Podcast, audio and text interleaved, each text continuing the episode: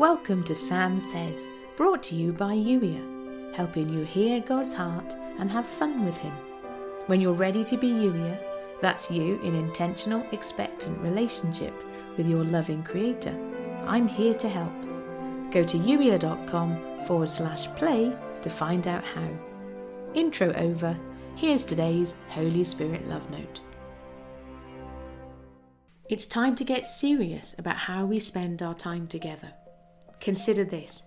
If I'm with you every moment of every day, and I am, what does that mean for those times when you find yourself distracted by nonsense? There is so much I would love for us to do together, and we're only going to get to a fraction of it in this lifetime if you insist upon waging war with your scroll. And no, I know it's often not about arguing with someone or trying to persuade the internet that you're right. Sometimes the real battle is simply with yourself. An idea pops in your head and you chase after it like it's the most important thing to you in the world in that moment. And yes, I understand that in that moment it feels vitally important to you. I'm not belittling your feelings, and I'm absolutely not criticizing your ideas. You have an incredible mind, and those ideas are brilliant.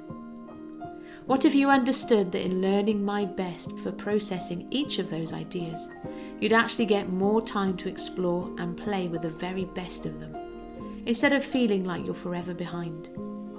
Yes, we're talking about how we manage your time, and yes, this is definitely something I'm interested in. I'm more practical than you ever give me credit for. And remember that I created you, knit you together in your mother's womb. Your mind is not an accident or a mistake. There's nothing to fix here, and I didn't drop the ball when I wired your mind the way I did.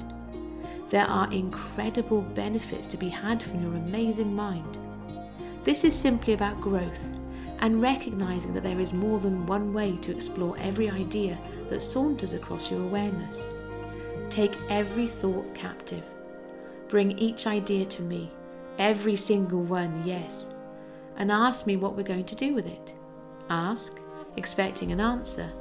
Act on what you hear, and then rinse and repeat with the very next idea, and the one after that, and the one after that. It will get easier with practice.